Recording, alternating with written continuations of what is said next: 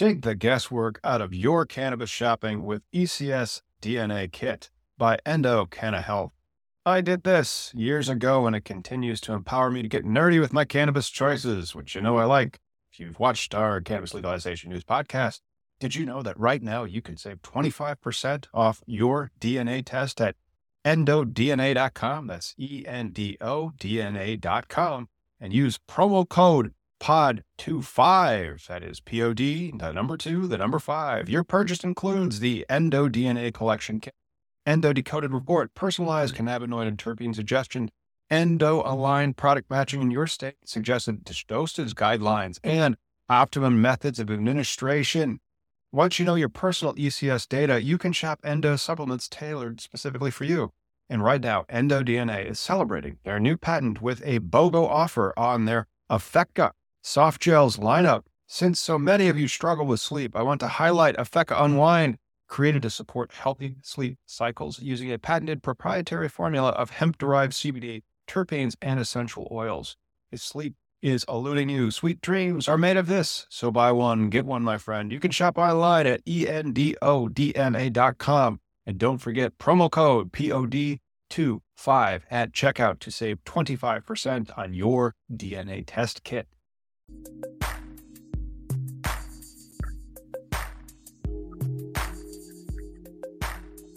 Hey man, it's Tom, cannabis industry lawyer. You can find me over at that uh, website or on this uh, YouTube channel. We're going to be talking about cannabis licenses today with Nic Easley from 3C Consulting going to be great. So if you're one of those entrepreneurs that wants to get a cannabis license, I'm going to put this one in the playlist. How to cannabis, check that one out. Uh, and of course, one of the requirements that you very often have to prove to get a license is that you're over 21. So let's get into it.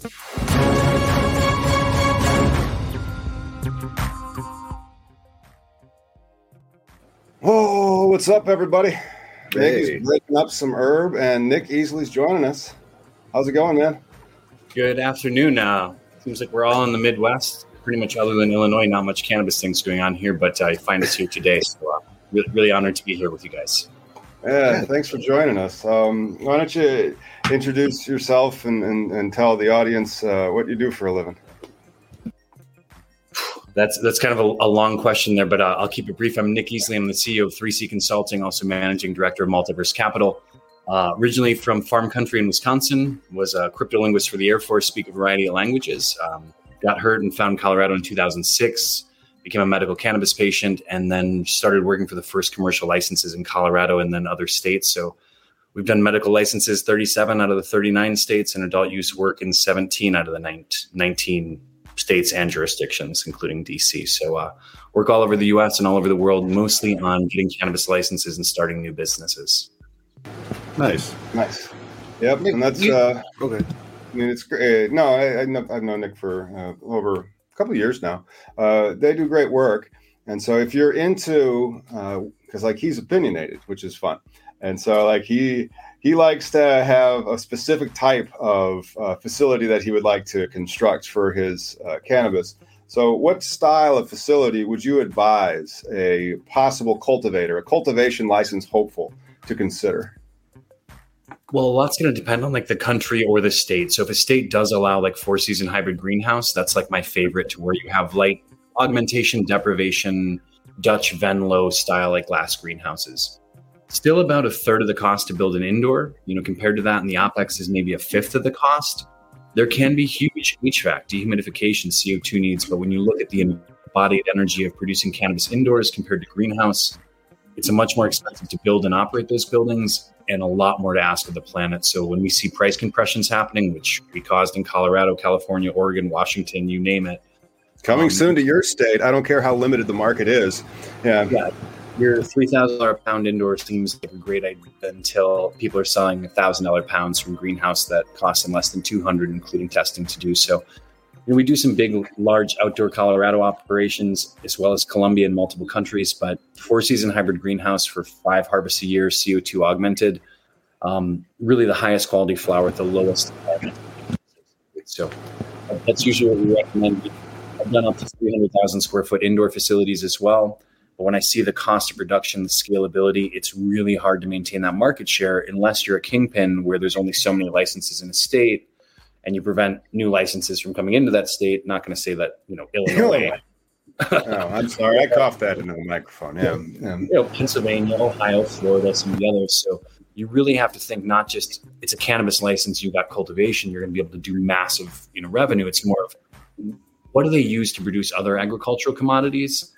What's special about cannabis? How do we match agriculture and cannabis with what you can do with compliance and maximize and focus on that, scaling it out phase one, two, three, four, like never starting in a small building and having to move to another spot. When you think about licensing, you know, any state, if you're going for Mississippi right now or thinking about Alabama or Florida, mm-hmm. you wouldn't want to start with like a two acre site. Once you have parking and setbacks and fire turnaround truck, spend five, 10 million bucks building a cultivation center, demand grows. You can't just add on more bays to the south or expand. Like you really have to have a site that'll allow you to start smaller and continually gradual up as the, the market demand requires. I love that you brought up greenhouses though, because no one ever talks about greenhouses, even though like that's the origins pretty much of like the cannabis industry, right? Like up in smoke, you know, wasn't like the greenhouse being raided or being watched. Uh, you know, in many greenhouses, and also greenhouses are diversive. Whereas it doesn't, it can be into like it's about light, right? That's what helps build the heat in the, in the greenhouse. So if you're like in Alaska, you're only good for what six months out of the year. But if you're in, like you said, Rhode Island or something, but here in like a Washington State, you know, uh, right now Tom and I were talking earlier and how it's getting more light out here again. Yeah. So, and I really did myself a disservice as far as like I have some clones that I just put in the windowsill so you know the light cycle got really weird for them, and so they only grew up to. I think I'm growing a gram right now, but the, the, the point is, how how do you avoid that in a greenhouse? Like the lighting situation, do you create like little dark areas first? Is that going to be part of the rotation that you're talking about? Yeah, so, so in order, what five days ago, pretty much like one of the most important days for agriculture, like the summer solstice, like the longest day of the year in the northern hemisphere, and what that means then is like I'm going to have way more than 12 hours of light and darkness. So you know, traditionally cannabis, it germinates from seed, it does vegetative, the summer gets longer, and then like, oh, the days start getting shorter. And it knows, you know, I have to reproduce because I'm going to die here in about three, four months. Now, instead of us making the day a little shorter each day, what we do is we do vegetative for about 18 hours a day. And then we'll do flowering for 12 hours a day. So, what we would do at this time is we have light curtains, dark blackout curtains that will completely automatically close on the top of the greenhouse and it's pitch black in there at seven o'clock at night. Those then open at seven in the morning, so we have a photo period of 12 hours of darkness, 12 hours of light. Now, in the winter, you know, December 21st, you might only have eight, nine hours. So the lights would turn on at like an hour and a half before sunrise. And then as soon as the sun's up high enough, those light meters would turn off the lights. Once the sun starts going down, the light meters notice that the micromoles are going down. So then these augmented lights turn on that kind of boost the light up so that they can have a 12 hour day for flowering. So we always add light augment for vegetative days, but then for flowering days, we're either like light deprivation, like blackout curtains, or we're adding a little light to always maintain those 12 hour days. Yep. Pretty interesting. Light meters, automations. Sounds like a fairly complex greenhouse that you, you build four season hybrid greenhouses before coronavirus um, in the United States. I could build those all in for about 100 to 150 a square foot. Based on coronavirus costs, delays, steel, glass, other things, I'm anywhere from like 150 to about 250 a square foot. But indoor, still ridiculous. okay, go. Yeah, he's getting to it, everybody. So, mm-hmm. like, if you're thinking about building an indoor, smash those likes, and then uh, Nic's going to give you some truth on some numbers. In indoor, if you were before coronavirus 250 to 400 dollars a square foot um, including like purchase price and renovations that'd be pretty decent right now i'm seeing closer to like 300 to 500 dollars a square foot so even though like you're like oh my gosh four season hybrid greenhouse 250 a square foot that's including land parking lots pipe work rainwater collection solar backup systems like augmentation deprivation natural gas generators like on and on and on but these systems they when you think about cultivation, it's all about the environment. So where is the best place in your state, let's say based on daytime highs, nighttime lows, frost-free days? Where's there an opportunity zone? Nothing to do with cannabis that's in a municipality that's opted in so that you can build something that's going to give investors massive like returns that they don't have to pay capital gains taxes on. is going to be scalable because small scale indoor, it worked really well 10 years ago. But now when it comes to people producing 500 pounds a week in some of these greenhouse bays, if you're not able to do that, you can't compete. And no matter how good your flower is or amazing your brand is, or I'm know, the best grower in the world. At the end of the day, if you're like top shelf eighth is $65 and ours is 25 and ours is sun grown and has a tenth of the environmental carbon footprint, I don't care if someone cares about the environment or not. Most people, about 95% of the time, vote with their dollars. And what's consistent, what's readily available, what resonates with them. Some people will still buy cookies indoor. You know, it's great, great brand. But when there's something that's a third of the cost, it's just as good, if not better, eventually consumers will dictate who stays around. And that's all based on efficiency and cost. Is there a climate that greenhouses are best in? You know, I mean, I think they're diverse, but is there like like versus the desert versus uh, where I'm at in the Northwest? You know, uh, you know, rainforest land. well, you know, greenhouses. I've designed cannabis greenhouses all the way from Alaska to near the equator in Colombia to the bottom tip of South Africa. Um, you know, we've we've built over 60 acres of greenhouses for cannabis um, in the United States and internationally, about 40 acres. Um, the biggest thing that I think about, not only like opportunity zone, because to build something new, I want to make sure the investors aren't going to have massive tax uh, hits. Humidity is the biggest thing, though. Um, there's different styles of greenhouses from like cheap plastic hoop houses all the way to like Dutch Venlo glass polycarbonate styles that do all air filtration. So if you're in a really humid place, you can't use like wet walls, like swamp coolers that the air passes through. I can do those in California, Arizona. But once I'm in a humid place, I have to have HVAC, air conditioning, dehumidification, air movement, CO2 enrichment, integrated management associated with that. So pretty much I could put a greenhouse anywhere. It's just going to be more expensive to operate it, or the systems would be more expensive to do it. But when I look at Florida, for example, where I'm you know actively preparing for license work for these next rounds, the first greenhouse that VidaCann did back in the day, it had no ventilation, and they were growing poinsettias next to it, failing all their pesticide tests. And everyone thought, like, hey, greenhouse won't work in Florida. Look, VidaCann failed. It's like they didn't have any like air movement systems, no mechanical, no anything. Of course, they had mold well. Yeah. When you build the right system, especially not in Orlando, like let's say somewhere like in northern Florida, where you're 300 feet above elevation, you're not hurricane food near the ocean, and you're not in some like low-lying swamp, humid place with alligators. You know those those few places in northern Florida that had opted in, none of the existing operators from OMU have put their cultivation centers there. They're all in really expensive indoor down in central and southern Florida, which is hot and humid as hell. So even indoor is way more expensive to do. But the few wise people, hopefully self and some groups included, are going to be putting their cultivation centers in the best agricultural climate in the state because we can't import from other states to Florida. What we produce in Florida has to be sold in Florida. Now, long term, if you put a giant greenhouse in the wrong spot in federal legalization when it happens, and you built a 10 acre greenhouse in Maine, well, your heating costs are going to be astronomical compared to somebody in Arizona all those giant like glass in Florida or others or in California, like great climate, great place, but the tax rate's so high. How is that going to be competitive long term? So, you know, if you're going for licensing, you have to think what's going to work for us now for the cultivation methodology, processing methodology.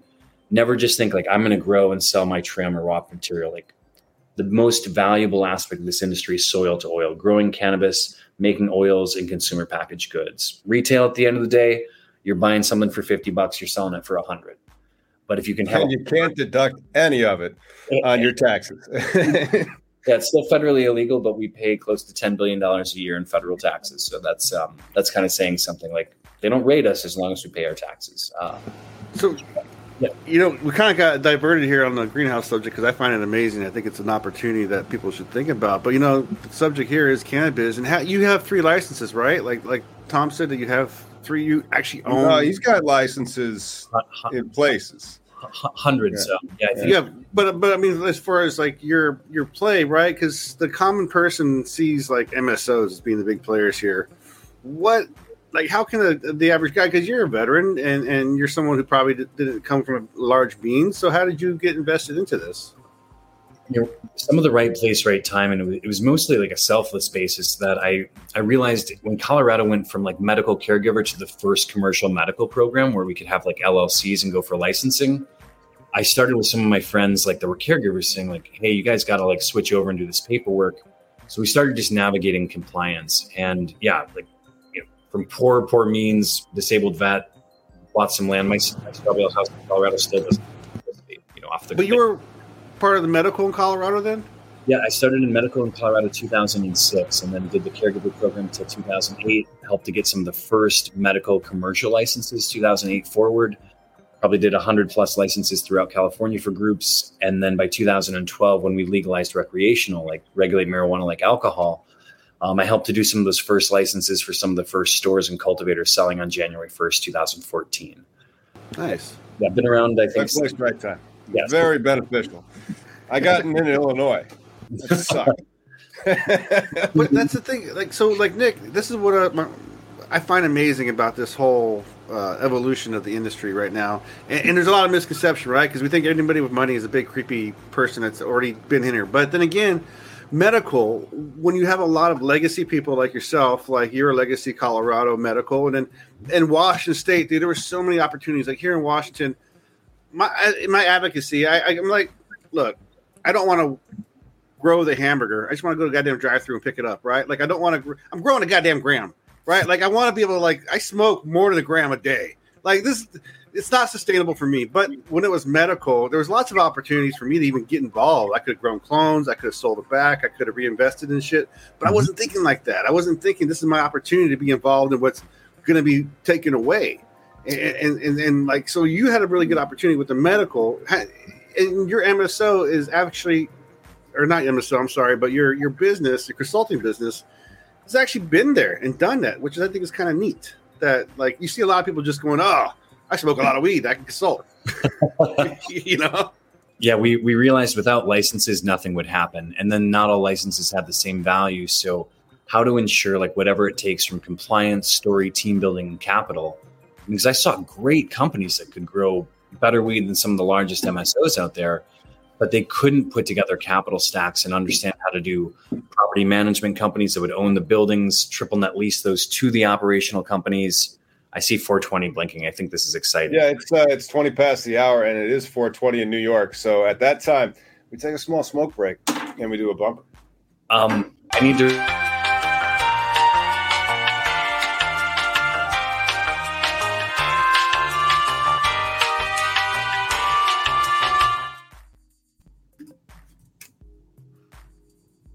That just really coincided to when I needed to smoke.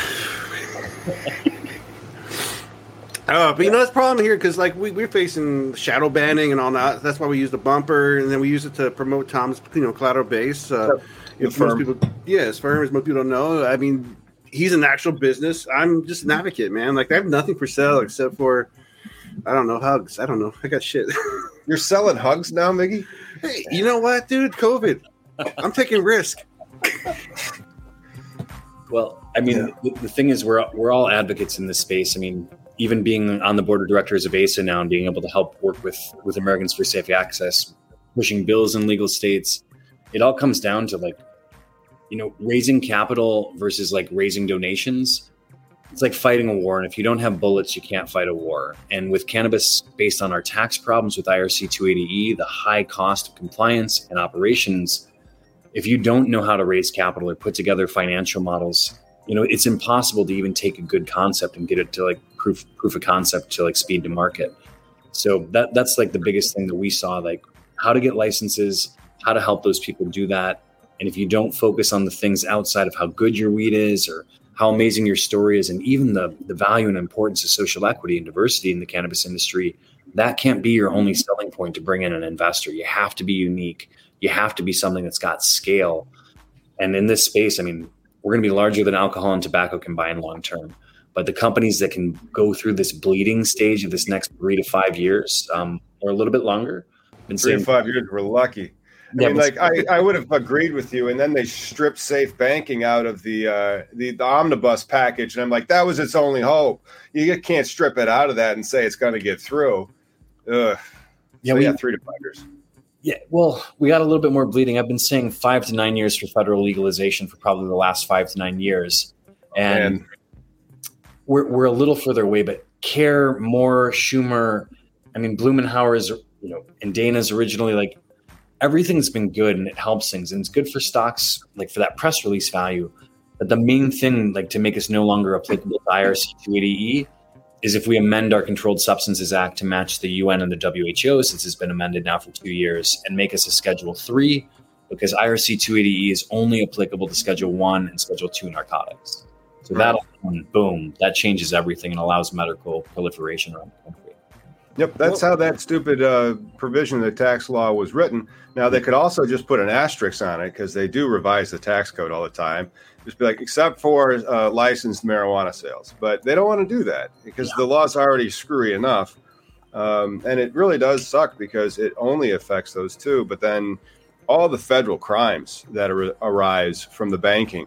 Uh, because you're in a Schedule One substance, the way that the banking uh, federal crimes are, are written, I just can't believe that they just can't cross out the word marijuana and tetrahydrocannabinols from the Controlled Substances Act and move on. I mean, talk about a one-page bill. Mm-hmm. It would mm-hmm. just be cross it out act, the cross it out act. But what about all the other stuff? You know, we're going to regulate all that other crap. That'll be coming, but only after it's legal. You know, well, and let people de- out of prison for crying out loud. Descheduling, but I think unscheduled, right? Like, why is it even like? Where's alcohol and tobacco? Are they on the schedule? No, you know? they're regulated by a different bureau. But again, why? Why? It, it, you know, we're, we're talking about a controlled substance uh, uh, act. Like this is about everything. It's a blanket. You know, what are those? Are, are they are magically not substances? You know, this is not a. But you know, Nic, you've been how you've seen it though, because here in Washington with the regulation, uh, there was lack of in, in, medical, right? And that's why I got rolled over and, and, and just ran over because a lot of people saw dollar signs. But you know, when when Tom and I talk about regulation, uh, it's we think as kids, you know, like, oh, I buy a quarter pound. I just want to be able to sell this quarter pound without going to jail, you know. But to do that, I'd have to originally buy that quarter pound from a, a lower selling market, you know, licensed, and, and then pay my little 10% tax fee and then sell that back with the markup because I'm trying to get my money back plus the taxes I sold on that. So, like, regulation's not as easy as we think it is when you're just like, man, we just legalize it, you know, because the beer yeah. Know, you know, when you buy your beer, those guys have licenses and all the same shit. Yeah, with or Viagra. It's, it's very similar when you look at like liquor distribution licenses. That's like really what determines whose beer gets from one state or craft beer gets to another. We're going to see some massive changes like that when federal legalization happens. How this like individual roll, rollout of like state by state states' rights will play out, and then there's going to be protective clauses on some of these industries that created some pretty large titans, even though their stocks don't look like they're titans right now. But they're going to. Hey, hey, one thing that I do like about looking at their stock prices, they're finally starting to have an EPS that's not like X, you know. So it's like, hey, look, it's actually a 38 uh, earnings per share or something like that. So you're starting to see multipliers that aren't just, oh, this is a mythical unicorn dragon that will continue to grow perpetually, you know. Exactly. But th- those companies now that even though most of those MSOs have about 60 to 65% of the market share of all the, the cannabis licenses and jurisdictions um, that are actually doing revenue. Granted, there's tons more licenses in Oregon, Washington that are not part of those organizations, but the limited license states, which are nearly 80% of those states, and most new states are limited, like even though North Carolina bill, the House is probably not going to vote on it this next week, which is really sad seeing that the Senate passed it but that was going to do 10 licenses for full verticals. So you think about, yeah, like the whole state, the 10. whole, and that sadly, the yeah, Tim Moore and some of the others are not going to vote on something that the Senate's already voted and passed and brought to them. Um, it's really, really un- unfortunate for medical patients there long term. But when you think about Alabama, it's going to be very similar. Only a few verticals, but Mississippi, tons of licenses, but yep. churches just disqualifies about 95% of all the real estate in the state. So churches trying to, do? Oh, churches there, 2,500. The setback for churches. Oh my goodness. That would be a data visualization to watch. Uh, we, we've made that database, and uh, I did the same thing for North Carolina. 2,500 feet for churches was part of that that act. And when you look at that, like door to door, you can get waivers from cities if they say, but even a thousand feet from a church in Mississippi, that knocks out about mm-hmm. 90% of all retail zone properties in the entire state. So when, when we're navigating state by state or thinking where is a license is going to be valuable, somebody might have a cultivation license for sale in Oklahoma right now. I don't care when there's thousands of licenses and no central distribution. But if it's a state like Florida or Alabama or a few that are only going to have very limited licenses, that's where it's so critical to find a position, find those investors and others that are going to be able to help you like execute on that plan because you won't win licenses anymore in these states unless you can show financial backing. Even if you're social equity, you got to find people that bring all those stone soup components to the table, no pun intended, and then you got to tell us this thing that's possible. But if it's just the social equity story or just the money story or just the cannabis story, you got to have all of those things come together to be perfect. Yeah, the perfect applications. That's where it's at. Now, uh, sometimes the states don't grade them or just choose their friends. That happens. Correct. And you can have a perfect application that's complete. Like, you know, it touches all the bases. If there was points, you have them. Now, unless, of course, they start adding in points regarding money.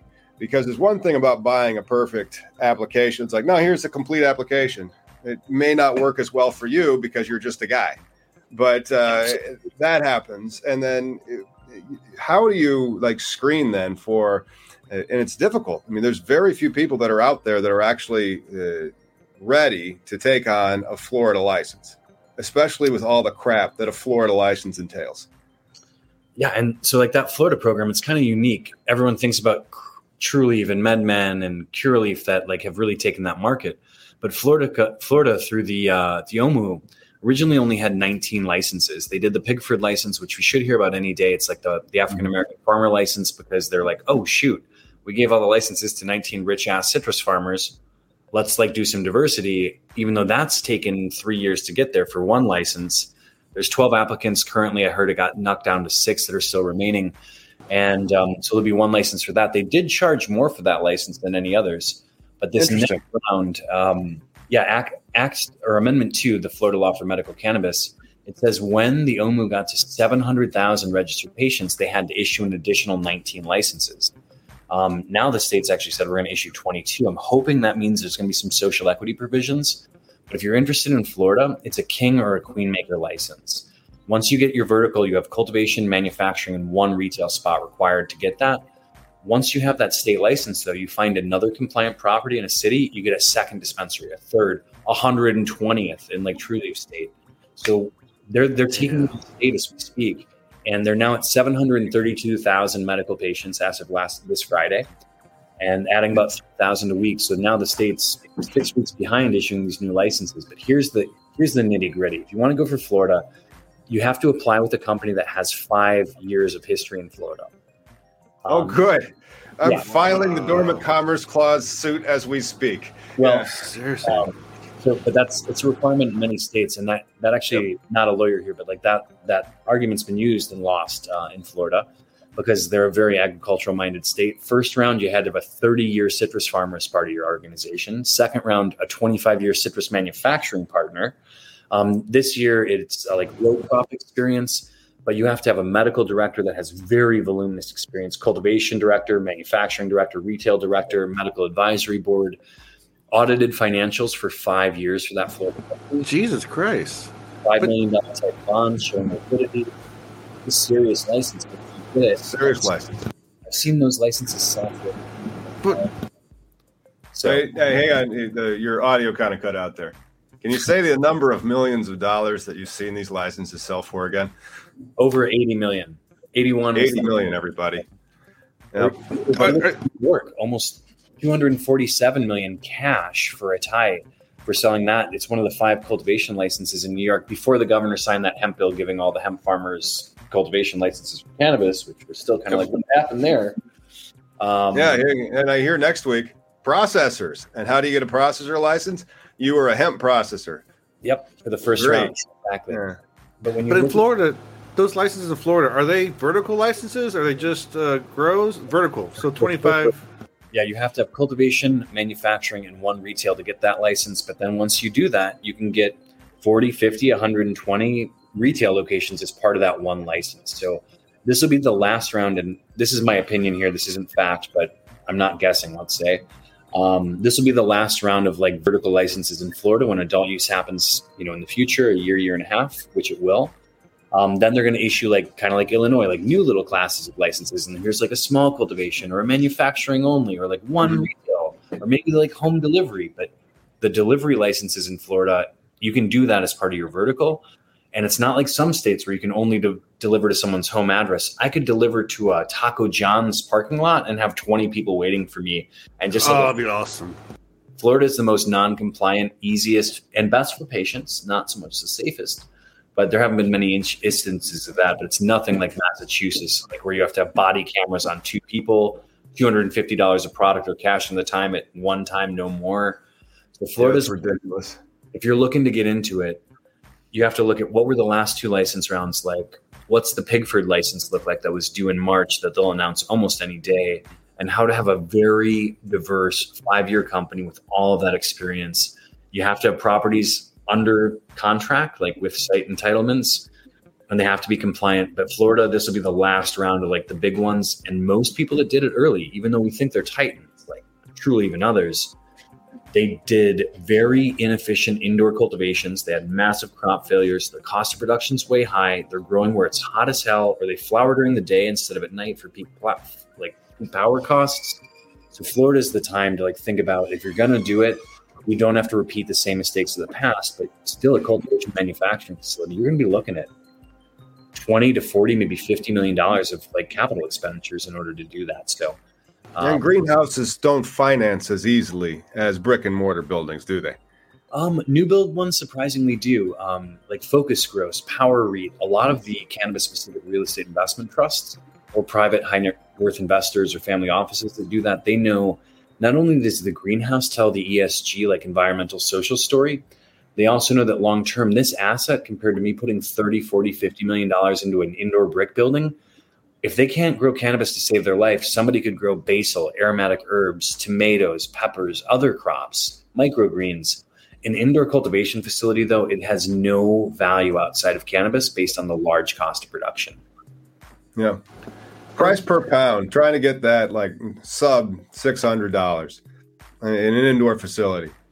Yeah, if good luck on that.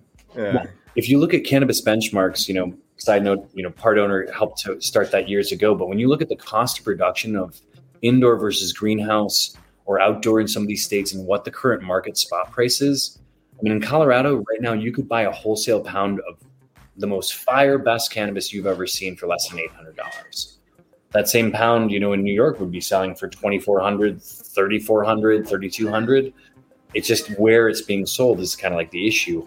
But if your cost of production on a cultivation standpoint is over $400, you're a dinosaur already.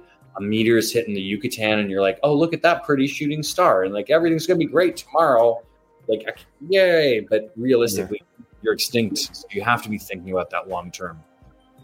Can you? They are. Can you do the layered grows and greenhouses? You know how sometimes uh, somebody's building indoor grows, doing a, the tier grows. Can you do that? Is are there grows big enough like that? Grow houses? You can, but um, you know the sun is most important. Um, so, like, imagine a greenhouse is like a giant solar panel. Like by that thermal mass and being able to have direct sunlight come into it, like with good southern exposure, that's what's most important. Now, as part of a greenhouse, we will have indoor rooms under metal roof that have stock plants or mother plants, early vegetative like V1, the cloning, V2, like when they're in a small little four by four like nursery container. We'll then harden those off, like get them used to natural light back in the artificial. Like most people don't know, if you took an indoor plant outside at 10, 11, noon, anytime, put it outside for like five, 10 minutes, that plant's going to die because it's never had full spectrum light. You're like, I was on life support and now I'm like eating and yep. just, they die. So we have to harden off plants and get them used to that. But in a greenhouse, anytime even I've seen asinine growers use those like four foot wide, four foot LEDs that just like shade the whole greenhouse, thinking like, oh, we're gonna have multi spectrum. It's great. It's more of when you late vegetative or flower, those are single level, but we'll do multi level in like the early vegetative stage. But we don't want shadowing. Yeah, there's greenhouses that have these benches that do this. Okay. We want to keep greenhouses just like any cultivation facility, single level when you have to do multi-level and have ADA, you've got water upstairs, water downstairs, power everywhere, HVAC, like retrofits that are double level, I won't even do them anymore. Um, it's just too expensive and they're they're not scalable. It's not worth it, eh? Yeah. Depending on the state, but some states originally wouldn't allow greenhouse, like Pennsylvania and other states. We had to educate the regulators on this, like four walls and a roof. They're not just going to throw rocks and get next to the greenhouse and like run away with a bunch of weed. Um, yeah. we're more worried about employee theft or like being the transporters having an issue, but not actually at the greenhouse themselves. But any operator currently like we went indoors to hide when this was made illegal, but most cultivators a long time ago would grow outside. So our technology as cannabis growers really evolved indoors. Most people just don't have the foresight to look forward and think like actually how we know how to do this is just because of the situation. Now that we can do this in the sun again, like large scale indoor long term, that's where all oil is going to come from for edibles, you know, either from Colombia or big states where it's just massive combines like flower outside with no CO2, but great for oil, mm-hmm. high UV content. But then most large scale flower operations long term where you can do CO2, it's going to mm-hmm. be from these four season hybrid greenhouses. Yep, that's going to be interesting to see, and it's going to take years. And I always kind of uh, people love the financial models where just up and to the right, and we're going to be printing all this money, and they just they want to believe them so badly, and so uh, they don't get the next steps. Like after they get the license and they get that facility that they're going to sink like twenty million dollars into, and they're going to be paying like six to seven hundred dollars a pound, and they're going to be selling it for like three thousand a pound. And then it's like, well, what happens when this happens? Well, what happens when that happens? None of that is considered, uh, yeah. which is is kind of interesting. Uh, many of the people that when I you know say, well, what type of uh, facility do you want to design?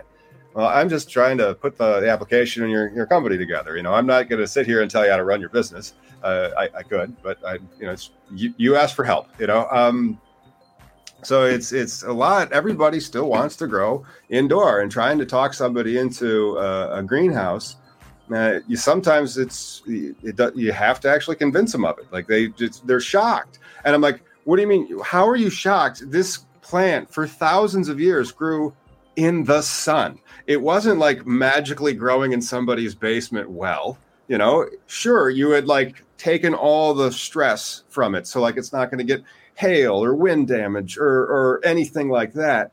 But what do you think a greenhouse does? You know it's it's going to be preventing all those things. So you still got to control the environment to a large degree but you know you, you get the sun.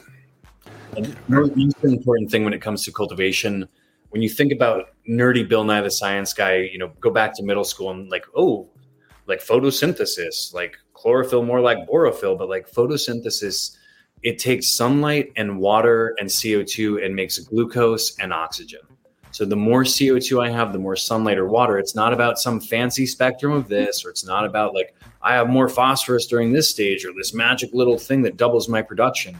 But when you can do CO2 augmentation and get that up to 1500 parts per million in a flowering greenhouse, you're you're literally producing about 30% more biomass and the quality flower, like more linked uh, internodes, like better flowers. So we can't do that outdoors and you can do it indoors but it just costs you four to five times more to do it and the thing the bleeding heart environmentalist in me i remember standing outside LivWell's cultivation center in denver years and years ago and watching these coal cars just going by and i did the equations and i found out i'm like wow like every gram of indoor cannabis takes over 21 pounds of coal to make that amount of electricity just to wow. not even the hvac or the manufacturing or the scissors or the light bulbs or the kids making this thing in China or that. Like, so every time you're like, I love the earth and you smoke a joint of indoor weed, that's 21 pounds of coal worth of electricity you just ask from the planet so that you can literally have a weed to smoke. And we can do that. We can do it outdoor. So we start, we really got to start doing consumer education on this. But at the end of the day, most consumers might not care. That's fine. If we can make the good choices for them, it's also better for business. Like if I produce something that's high quality, lower than the cost of my competitors, and it's way more environmental and safer for my workers, I'm going to take the market share by undercutting them on price. And eventually that's, we've been trying to put indoor out of business for over a decade. It's my company, just because it is an environmental atrocity. And most people, like you said, Tom, they don't have the courage to look at other cultivation methodologies. And that's why there's so much embodied energy in um, in the industry that's not working out pretty well. Have you done like okay. the sun grown uh, that you can get from California or other locations in, in the uh, United States that are amenable towards outdoor grow, outdoor growth. That's just so much more vibrant. It just has so much more flavor, um, and I don't know. I just think it's because people uh, have this real geeked out kind of nature. When they see a rig that's indoors, they just like, wow, there's so much science going on, and they like that and they, you know, they don't want to go back to like the sun. I don't need the sun.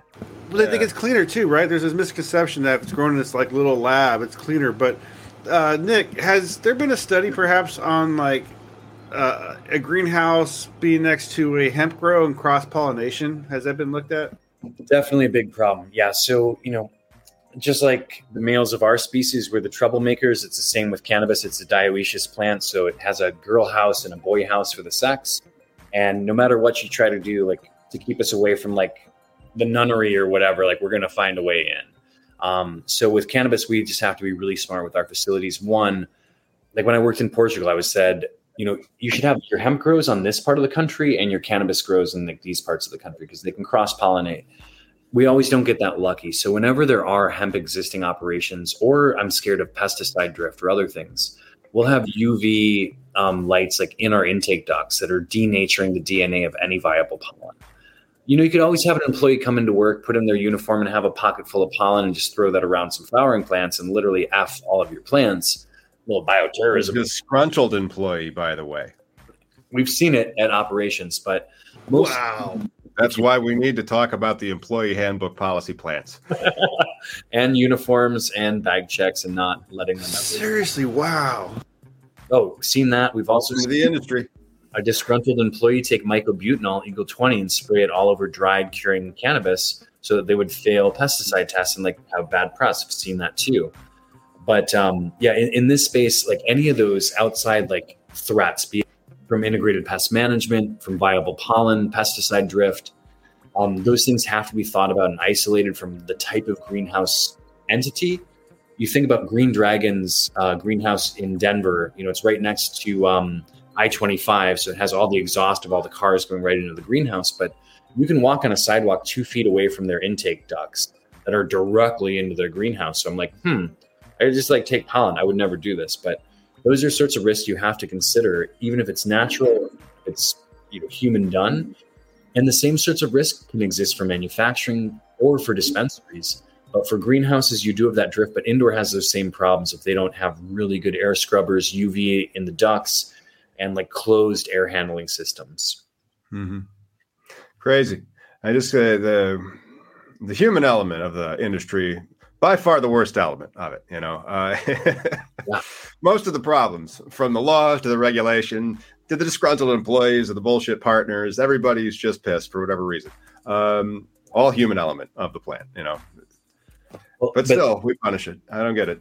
The the thing that we do now, like what what I've learned in you know, even though all my military experience, ag experience as a kid, none of it was like based on cannabis. But I, I love the cultivation part. Sadly, that's the part I hardly get to do anymore.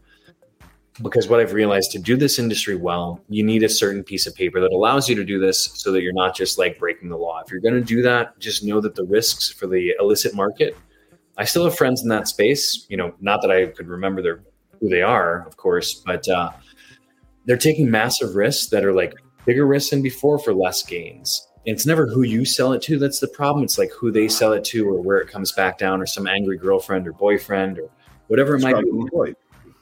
I mean, I know more people that would take a 24 hour risk driving from one side of the country to the other with something than would grow something illegally in a state for six months and potentially get caught with a bunch of baby skunks in their basement, you know?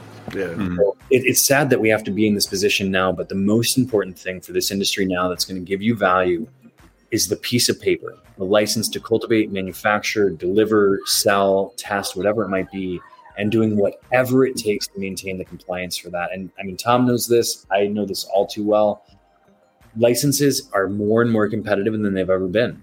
And in these new states, you've got people in that state that have been waiting to do it, patient right groups that are excited to do this for the right reason, farmers in that states, people that have drug crimes in that state that want to do this, plus all the multi-state operators that want that state, and the single state operators that want that state. So what used to be 90 applications for 10 licenses might be 900 applications for like 10 licenses. So yep. you've got to know the rules. Just like I said with Florida, like if you don't have a five-year-old company, you can't. You can apply. You're disqualified. Yeah. You can have a perfect application, but the only the only problem is you don't have that five-year window. That's when we sue for the violation of the Dormant Commerce Clause because you are clearly being prejudiced. Well, especially if you're an out of state actor. If you're an in state actor, I'm not sure if you have standing to raise the issue. Uh, and so, like, if you're in somebody who's operating in California and you want to operate in Florida and they won't let you. Well, you know? there's your big problem though, Tom. If you're a California entity and then you actually apply for a cannabis license in another state, you're now subject to RICO. Not like your buddy RICO, like racketeering and like mob stuff. But again, it's all about those. And the money is still there. Yeah. The money's if it's medical, but if so, like what? So if you're in California and you reach out for the Mississippi medical, and then at least we'd be able to say, but there's precedent that says, hey, hey, get out of here, get out of my stuff. You got to give me an evidentiary hearing to make sure that I'm actually violating the medical laws. But you would, anytime if you're going for a new license in a new state, if they don't have the clause like Florida, where it's a five year Florida company, you always want to make a brand new entity in that in that state for jurisdiction to limit and like the risk to that state. But also remember, the state's allowing you to break federal law in their state. How can a state allow a foreign corporation from a different state or country to violate federal law within their state under a state law? So that's where it's like knowing the rules to play the game. That's why I mean, some of the lawyers on this call on your network, Tom, have done great for our clients and others in the past. And anyone that's looking at this space, like really good knowledge about the space and legal understanding of it to like cover your ass before you actually put everything on the line and realize that you forgot one detail. And now, like, you're getting sued, you're losing your license, or you're going to jail. Because at the end of the day, it's still federally illegal and it's not just this massive opportunity we have it's a huge responsibility because these new states they're trying to figure out how to regulate this. The federal government osha fda usda they're not giving guidance to cannabis operators in states. And even if we had a state lawsuit that then like goes past the state supreme court and goes to the federal supreme court since it's federally illegal they're not even going to hear it. So that's why most of the illinois lawsuits aren't ever going to make it anywhere because they're state jurisdiction courts and somebody kind of tells the state courts what to do in Illinois or multiple states. But uh, yeah, there's all those things. It's going to be an interesting thing that gets ironed out. But the Dormant Commerce Clause says states aren't allowed to prejudice one another, and all of these things. They're all prejudicing that state and self dealing for that state in violation of this Dormant Commerce Clause. And so it's a meritorious argument. But will that eventually be something that helps it? Because uh, if Congress isn't going to do the job, will the Supreme Court strike it out? Just be like, this makes absolutely no sense. And you know, they didn't they didn't do this as much, you know, prior to like 1930s.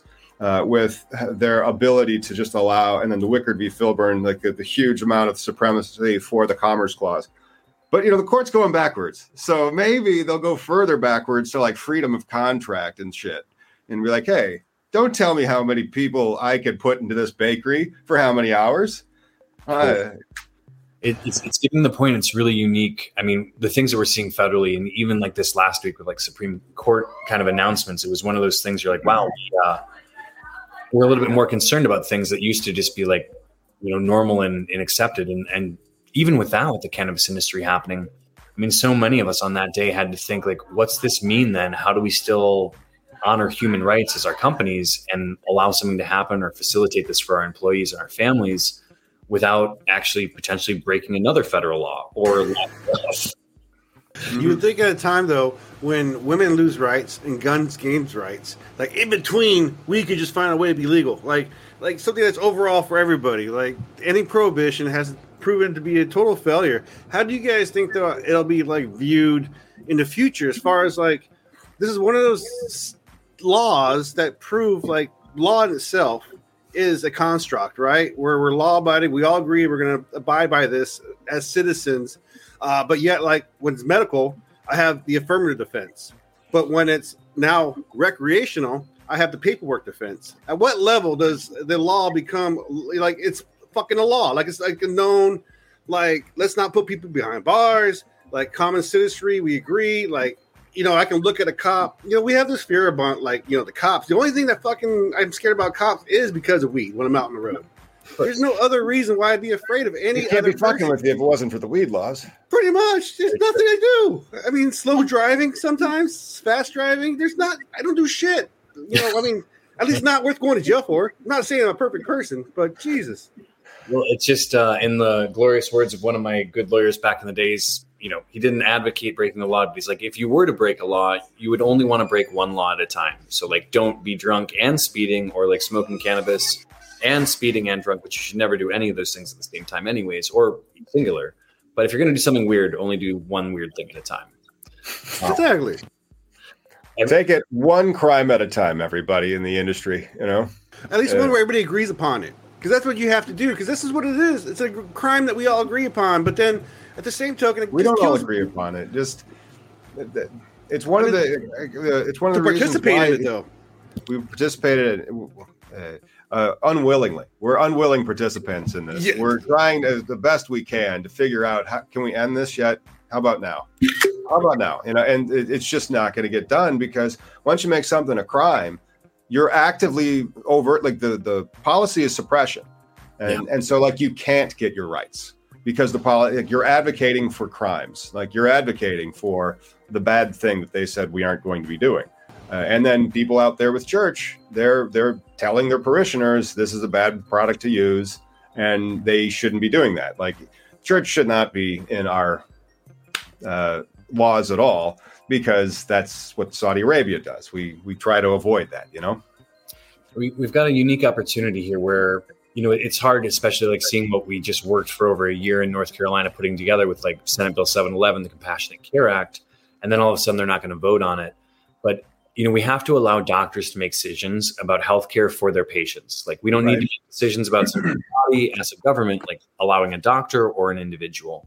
So any of these state rights, whenever it comes to state medical cannabis programs, I'm a big proponent of adult use as well. But at the end of the day, as a disabled veteran, like my main focus and mission is making sure that all medical patients that would need safe access to cannabis in the United States and the globe have access to it adult use will come because we realize it's medicine for all of us and it should have always been legal. But step by step, if you start with a medical focus, medical advisory board, medical standards, and also know no matter what you're doing in the space as an individual, like there's others just like you. And we are stronger together with our voices in our petitions and also in how you do applications and business plans. So even though like you, you might go to a conference and there's a lot of people all trying to get into that same market, let's say, you might not have all the missing pieces to do that. I'd almost guarantee you don't. So it's always who's left of you, who's right of you. Like you need finance, you need somebody with ID verification experience, someone with legal experience, somebody that has, you know, good diversity kind of background for like, you know, company employees and titles. Like whatever it is, just get strong, get together. And the more that we work together, like the larger your chances of like success in these markets are going to be. But when you go in alone, and just kind of get angry about the laws and you think you're going to like win one of these licenses because you've got one of these pieces, you got to have so much good diversity, right. so much experience now to do this and pull it off. You need a team. I mean, we're talking about uh, uh, an industry that is being created as we go. This did not exist when I was 20, you know, and if it did, I would have figured out how to get into it instead of what I do now. I'm working in tech, but regardless, you know, it's here, it's being created. We're, we're further than we were before but people need to understand that that piece of paper is essential to like creating the the industry you know like you're saying you know you need a, a lawyer to help provide with the backbone you need someone if you have someone with sales experience in your on your family like like Nic you were saying when you got started you got friends together right so financial gathering what they say when you invest in something you get your friends you ask for your friends and family first because you know they don't invest with you Who, who's gonna yeah you know? yeah, friends and family is a good place to start with. And in early days, they didn't have all the voluminous um, experience like required on these apps. It was more yeah. like, you're property compliant. Do you have the sort of background? Are you like a resident? Because residency was always a huge thing in these new states back in the day, which is now not the case. And it's been thrown out in Missouri and multiple other markets. Also, another thing to look at, like if you don't have those residency points as part of your team, like Alabama, like they're giving very few verticals 51% of the owners have 15 year residence of a state like that. So wow. I don't have that. I can't do it. No, that doesn't mean you can't do it. It means you need to find some homies that have that experience and be But that means they got to give up control, Nic. And they don't necessarily want to do that every day. They want to, it's, it's theirs. Well, theirs. yeah. The thing, like even Jeff Bezos, like he's got a board. He owns less than 20% of a company he founded and co founded. So, we only do things strong and big together. And like all big things started small. Even if one person did it and owned 100%, would you rather have 100% of a personal pizza or 15% of a pizza the size of the Astrodome or you know some giant place? Right. Really the scale. So if you don't have those experiences, there's always ways that you can put in operational controls, either through the operating agreement, employee handbooks, day to day. What does the board vote on? The voting of shares. So when I read a definition, even though I'm not a lawyer, 51% of the owners must be, you know, 15 years there. You're like, okay, doesn't mean that those owners are going to have class A voting shares. Doesn't mean they're going to have C-suite titles or have anything to do with the day-to-day operations. But it would meet the definition that 51% of them are owners. And therefore compliant, and you get the points. Exactly. So sometimes it's, they might have a weird requirement, but you got to know the rules to play that game. Never work around something. Never, never ever lie on an application. Like not only could you go to prison for that, but if you end up finding out later that you lost a license over something that like you you fibbed on, I've seen this happen for teams. They'll take it away and every time that you apply in a new jurisdiction, they're going to say, "Where have you lost a license before?" I've never lost a single cannabis license out of over 250, you know, US and international. But anytime you lose one for compliance, you have to report it on each and every app. And do you think they're going to give you a new license if you lost a license for non-compliance? Right. And why did you lose that license? Ah, yeah, but, uh, but uh, and that that may happen. There's uh some of the 40 that got released last year for the craft grows. Their twenty to forty thousand dollar payments are coming up in uh, a month and there I'm sure that some of the teams don't have it. But uh, you know. Multiverse Capital, we've definitely had some interest from teams just to pay the renewal fees on either transport or craft grows that haven't done anything since they were issued those licenses. And granted, Illinois is a program that is kind of scary. When's that 5,000 square foot going to, you know, increase? You know, when are the, why did all of the big MSOs get transport licenses and social equity were worked hard for transport licenses and then now have no value in that? Mm-hmm. And that that's why did certain ones get more than one craft grow? Why would you have applied twice if you knew that you could only have one license? Well, you could have ownership in up to three craft grows if you read those rules correctly. Which to me, I'm like, just because. Then why would you apply three times in yeah, the first round? Should have. That's what I'm saying. Odds, yeah. right? It's all about the odds. But then, then again, but, if like like you're saying for like Alabama versus the MSO outside, right? Guaranteed there's somebody with 15 years residency, some 15 year consumer who's been like, oh, man, oh, yeah. I want I want to be in the weed business all my life, and then you got this big creepy MSO and saying, hey, would you sign this contract? But number one, have someone read, have a lawyer read the contract. Uh, Nic, I don't know if you're familiar with a, an old activist here in Oregon area, uh, uh Paul Stanford. Oh yeah. Uh, yeah. So, are you familiar with his saga? How he actually lost name, his name, and everything? So like, yeah, the company that he went in business with expanded their stocks, did some weird back ass weird shit that I don't understand, but they made him a non entity when it came to votes, which is like, have a lawyer read your shit. it, it's critical. Some of those things called like fat shares and others or different classes of shares. Um, you know, a common thing that we'll have to deal with with like, oh, you couldn't sell the license for like, let's say, 36 months or something and it has to be the original owners. Well, how do you raise capital or equity investment into that? And the way that you'll do that is through like a convertible note. You can also have one of those original owners pledge their units as collateral as a contingency based finance agreement. So you're still compliant, and then that can trigger to change equity after like that that period or that window. There's always a way to deal with some of those clauses. Just never do any backdoor stuff. Side letters are like, all right, Jim, you're going to hold this equity for me, and then in three years, like you're mm-hmm. going to give it to me. It's like those sorts of contracts verbal or not can be very dangerous and can make you lose a license too just once you go into the compliance side of this from like the illicit side to compliance side it's all about compliance and there's never like walking between the worlds it's one or the other you can't have a foot in each world it's all about one or the other and if you come into the compliance side just know it's going to be bigger more fruitful less risk and actually viable business long term that you can talk about other than like I grow cows and sell tomatoes at the farmers market, even though everyone knows you don't have any cows or tomatoes. Yeah. All about that compliance. It's a it's a very interesting industry and it's very capital intensive. And a lot of the people that call are the the startups that are very interested at that tertiary level where they're just starting to call somebody. They're shocked to find this out. Um, how do you handle that when uh, the people just are just what? How? Yeah. Well, it's one of those things that, you know, if somebody normally said, like, oh, I could open a dispensary for like, you know, quarter million, half a million bucks. I'm like, no, you actually can't. Thank you. Um, like, let's first think on like the real estate and let's just be fair and say, like, you're going to buy a building, let's say for a quarter million dollars. Perfect. That building, to get it compliant, furniture, fixtures, and equipment, pre construction, site work, engineering, environmental assessments, traffic impact studies, lights, counters, fire suppression systems, security systems. That's that's on average about a half a million dollars for us for each dispensary. Like waiting rooms, bulletproof glass, security cameras, and everything. So quarter million buy the building, half a million to like retrofit it, like to like building permit, architects, engineers, lawyers, you know, land use attorneys, you name it. So now we're at 750 grand for the propco in that, you know, example of a retrofit.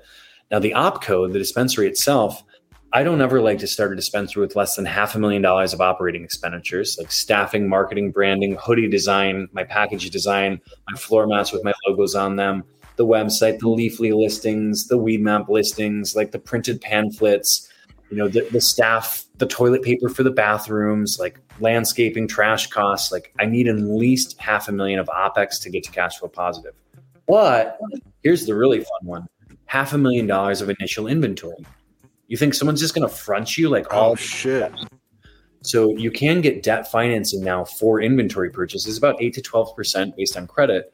But normally someone's like, yeah, I could do this for like quarter, half a million bucks. I'm like, well, I just showed you your Propco there. That's 750. Your OPCO is a million. So 1.75 million for two companies to start a dispensary. Like what? But that's enough to cover the debt, have staff, hire good people, have benefits, employee packages, packaging, marketing, online ordering abilities, pre-order pickup, security, compliance, lawyers for your license. Like that's where, yeah, like 10 years ago, yeah, I could start a dispensary for a quarter million bucks. I couldn't even, in some markets, work to get a license and get started for a quarter million dollars. Yeah. Property. Florida, especially, I'm sure. But um, that's the industry, guys. You know, uh, Thanks for tuning in. the application fee for the ones that I'm talking about right now, it's a hundred and fifty thousand dollar non-refundable application fee. Non-refundable, wow. man. One could say that would really be a barrier to entry for like minorities, lesser means people to get in the space. And I'm like a you know poor farm country kid, but like if I wanted to open a new casino in Las Vegas, do you think I'm gonna? Are they gonna have a social equity program for that, or like, oh, you had a gambling problem, now you can be Steve? yeah, exactly. Isn't that so strange, though? You have a gambling problem. Well, how would you like to own a casino? You know, uh, but then that's kind of like, oh, you were ensnared in the cannabis prohibition because you were, you know, using or selling it illegally. How would you like a cannabis license? And these things, it's totally unfair and it's totally effed up. And we need to like work to make this change. And we can't make it all right overnight. But one thing that I do know is if we make the wrong arguments and we just get angry about this, nothing happens, and the big schmucks own the industry and sell us garbage and kill the planet and profit off of it. So, if you want to do this, what's unique about your skills? What market are you looking at? Is it the right market at the right time? Like, let's make a big grow in Colorado. I'm like, why? There's 1,100 of them already, and like they're selling pounds almost the cheapest anyway. So, unless you're going to come in big at scale and efficient, why would you go into an established market? And some of these markets that look established, they're not like Florida or Massachusetts or Illinois. It's just they've been very controlled by key small individuals. So think who else do you need as part of your team and not make the argument like this sucks, this isn't fair, this is a racist industry. There's been major problems with it. Yes, it continues to grow, but we only can grow together. You need the finance experience, you need the people that do HR, you need good tech background people. You need people with the story that people are going to be engaged in reading and supporting. It can't just be your story or the best weed ever. That's usually less than 5% of what's important to a company. Even though good genetics, good cultivation is really important, I can train a greenhouse manager who grew poinsettias for 30 years how to grow cannabis in less than a day pretty efficiently. Then they don't have bad habits either. So, um, you know, nice. yeah, master growers. I, I, I, usually call them master uh, f ups, but they're not master business. A lot of them, and some that are, have scaled into this. But using their skill sets as part of an ecosystem of the company that can work, but never let one person's ideas design the whole operation. It has to be like what's worked in other jurisdictions. Can you show us that? Do you have references on this? Can you grow more than 100 plants at a time? Can you grow 20,000 at a time? Very, very, very different. Yep. And these are all elements of due diligence and other things that you should be doing in your corporate entity that you have because you have a team and you're making decisions and you're trying to get one of those licenses. But you know, very often it's an entrepreneur that thinks he's going to be able to hold the whole thing. And I'm like, ah, You're from Oklahoma, aren't you? I mean, that's a what, you almost have to use metric again after uh, what almost three years of not having to use seed to sale tracking because it was too hard. Well, now they're they're actually uh, coming around to closing that out. It's going to be one of those closed markets come August where no more licenses unless. So if you're in Oklahoma, like I have a buddy who's that two year limit, uh, his shit's about to hit right after that when they close the market. So there's a lot of bullshit going on over in Oklahoma where they're closing that market and, and, and doing things. But Nic, you bring a great point about like, you know, best practices and eco-friendly and whatnot, and the consumer, which you know most cannabis consumers don't want to like trash the earth. You know, is there any like labeling that you think will be out there that we can like say, hey, this one's been certified, not you know green. Sure, it's been using or, or organics, but also in a greenhouse or you know soils. We, we have seen um you know, and that, that's where yeah, like living soil companies and others. You know, something you got to know about you know cultivation like we've all had crappy Sysco tomatoes that look like a tomato don't taste good at all and you're like what is this thing? That's usually a hydroponic tomato that was grown like through crappy commercial agriculture in a greenhouse maybe. But remember the environmental impact of hydroponic to make not only rock wool or like all of the different nutrients like very intensive processes with acids bases and temperatures like for phosphoric acid uh, Haber Bosch experiments, things you can make literally nuclear like atomic bombs with that yeah. we use as fertilizer. You're like, hmm. So how do we ripen it? Ethylene gas.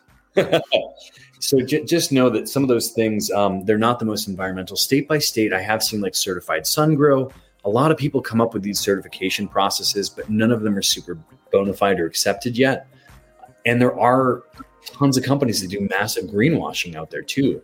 I mean, not like a seventh generation or others, but so we do have a need for that, but whenever you can see like greenhouse or outdoor and like choose and see if you can like try that.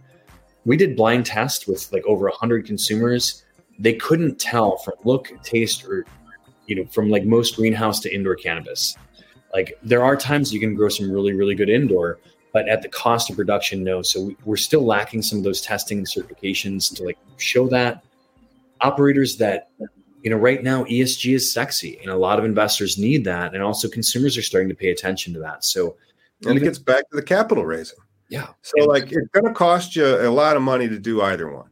Mm-hmm. And so, uh, which one are you going to have an easier time getting somebody to strike a check that's not in the hundreds of thousands, but in the millions? Always millions. Like, I can't do anything yeah. seven figures for almost any sort of company in the space. That sounds cocky and arrogant, but it's right. It's a fact you know? an expensive industry and if you want to get in like if you wanted to make a hotel if you wanted to make a restaurant it's capital intensive. You got to get buy-in and just because you're going to grow weed or some amazing cbd dog biscuit you know so are a million other people. So what's unique about yeah. your license? What if you can't grow weed? What's the value of this building that you're asking 20 30 million dollars to build? Like what happens if like the one person who's so good on your application that grows weed what if they die or get hit by a bus or lose their mind you, know, you have to make companies that are insulated of individuals that can operate like thinking like a company instead of thinking like a mountain. That's it. All those different things is to really get investors to say yes into this anymore. SOPs. Yep. Uh, SOP is very true. SOPs are helpful for gathering dust. Daily checklists are great for like the day to day workers that make those like go from really cons- like big things down to like what's most important for the day to day workers but having compliance checks with those, audits for those, not just buying templates that aren't about your operation. Right. These things matter. Like New Jersey right now just won a bunch more retail licenses there for adult use. It takes them two to three months to go through like all the SOPs that weren't even a part of the application for compliance checks while you're building the license. So if you wait, build your license, get your certificate of occupancy, and then like go to like start growing and selling, they're like, hey, we need to see all your SOPs. It's in the law so like you have to start on some of those things early, and you could be spending fifty thousand dollars on building some of those things from scratch. And if you haven't ever done it before, like at least do your homework to know what's going to be required for those. Because the documents, especially my international operations, winning a license is about eighty to ninety percent based on the documentations and GXP standards. GXP, GXP, like good good process. Oh. Like GAP is good agricultural practices, GACP, more important than GAP, good agricultural collection practices, GMP, good manufacturing practices, GDP, good distribution practices, GLP, good laboratory practices, and Global Grasp, which is like fair trade for that. And then there's also different versions by continent, like EU GMP. So if you're if you're producing cannabis domestically, one thing to really look at are international GXP standards that the US will require when federal legalization happens. So if you don't want to stop your operations when federal does, start doing OSHA standards now, USDA standards now. An awesome thing, hemp is legal under the Farm Bills and Ag Improvement Act. So the USDA is already giving pesticide guidance to hemp farmers and like genetics and stabilization requirements, um, methodologies. It's the same plant, it's just a different, you know, variety of this, like based on yeah. bugs. So look at what the USDA is telling hemp people to do. It's going to be probably pretty similar to what they tell cannabis people to do long term, and never use a pesticide that's not allowed on tobacco. Even though that seems crazy to most of us, that's the only other agricultural commodity that has pyrolysis data about burning it and smoking that plant after pesticides are on it. And that oh. the USDA has really already said that. And we did in Colorado as like the pesticide work group. Like that's the only one we have data for for what happens when you burn a pesticide and inhale it. So let's only use things like that keyed up to like our specific problems. But you shouldn't need pesticides if you grow correctly and have a good IPM plan, beneficial insects, you know, guardian plants. You, you put beneficial insects in the uh, greenhouses? Oh yeah, every single greenhouse of ours has about twenty different species of beneficial insects, from like nematode bases that live in the media that fly around. I mean, I, I even use some sorts of sprays where it's a fungus that its favorite food source is like a different type of bacteria that might hurt cannabis. Every one of our greenhouses has lemongrass. We'll have eggplants. We'll have marigolds certain things that like the bad bugs love those plants even more than cannabis. So then we can see on those plants when we have a pest problem before wow. it's they'll go from like cannabis to those plants. It also makes the greenhouse way more pretty and colorful. Like, oh. really helps with the feng shui of the greenhouse. Yeah, it's, it's way cheaper. But beneficial insects, like you have to put those in at certain times because it takes a while for their population to get up. And if, okay. if they don't have a food source, they die. So you're always introducing those. But a big thing to know Lots of other crops are different, but beneficial insects for cannabis, you have to be careful about buying from operators that they sell you the eggs of those on sawdust because that sawdust is cellulose and it'll get stuck in a bud. And then that's where rot will start to happen from the sawdust of something that you were using to introduce eggs into a greenhouse. So there's hmm. other products that we use. Um, you know, not not a problem to share like some of those resources in the future. But my my IPM programs usually cost less than two thousand dollars a month per acre. Nice. We don't, we don't have like pesticide issues. We only use organic based products. Never use anything in a facility that's not food grade ever, be it packaging, be it sprays. Just think every product you ever make is for your sick, dying grandma, and every one of your employees is your mom. You would never put them in a situation that would hurt them. So, like, even though you might make a little more money doing something long term, it's going to cost you the world. So, like, you got to be so mindful in your operations because getting that paper, the piece of paper is one thing for the license. Keeping it, maintaining it, running it, getting to like your certificate of occupancy, your grand opening. Most people I see win licenses in states, less than 50% of them even get to a grand opening. That's where the real work happens after getting the license. But that's the gatekeeper. And if you do anything other than focus on your license before you got it, you're wasting time on the wrong things in the wrong order. Nice. Yep. Hey, uh, Nic, I want to thank you for stopping by the show and, and dropping a whole bunch of knowledge and wisdom on our uh, audience that uh, is hopeful in the cannabis entrepreneurial world, which is still pretty new, but uh, highly regulated. And, you know, good pun indeed. I would have joined you on your 420 break, minus being in Wisconsin, my home state as a kid. But when I cross the border here in about 20 minutes after this, I'll make sure to support the Illinois very limited operators with their very expensive product because then I got to cross through Nebraska and Kansas, and let's just say dry states never wow. there. Just only enjoy where it's legal. Um, yeah, yeah. Definitely yeah, been. I, I, I, feel so bad about Wisconsin. You're from there. That's where I, I went to law school, and I still have my stupid law license there. It's an inactive status, but like it's a diploma privilege. You graduate from law school, they swear you in the next day. It's amazing. Uh, and so, uh, but they have absolutely zero license game. They, have, they don't have medical, they don't have adult use, they got squat, and it has to do with redistricting.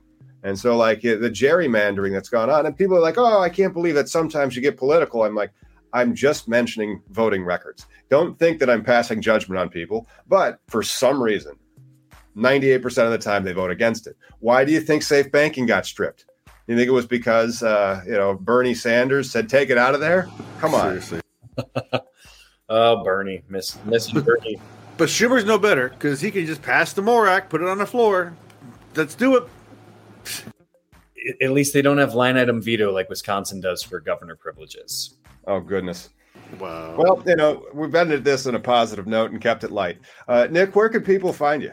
Um, 3ccannabis.com. Um, you know, Nic at multiversecap.com as well. You know, we've got a couple hundred different companies that we've invested into and started working with. We're always raising from additional accredited investors and deploying capital to good good opportunities. And at the end of the day, I'm, I'm mission driven to make sure that people have access to this plant. We don't kill the planet in doing it, and we've got once in a lifetime to work together to do this. So I never thought I'd be doing cannabis 100% of the time, 16 years now, but uh, it's really the only thing worth doing. So if, if you need any help with operations, advice on licensing, you know, good vendors, um, been around for a long, long time, and our name's all that we've got. So um, yeah, definitely feel to reach out if you have any questions or we can help. Cool. All right, guys. Sweet. Thanks for tuning in. We'll see you next week.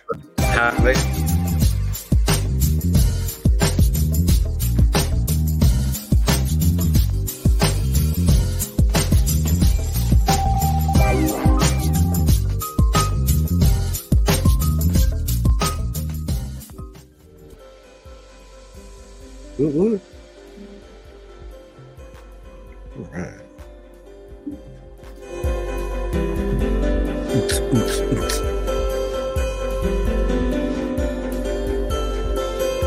Brown chicken bread.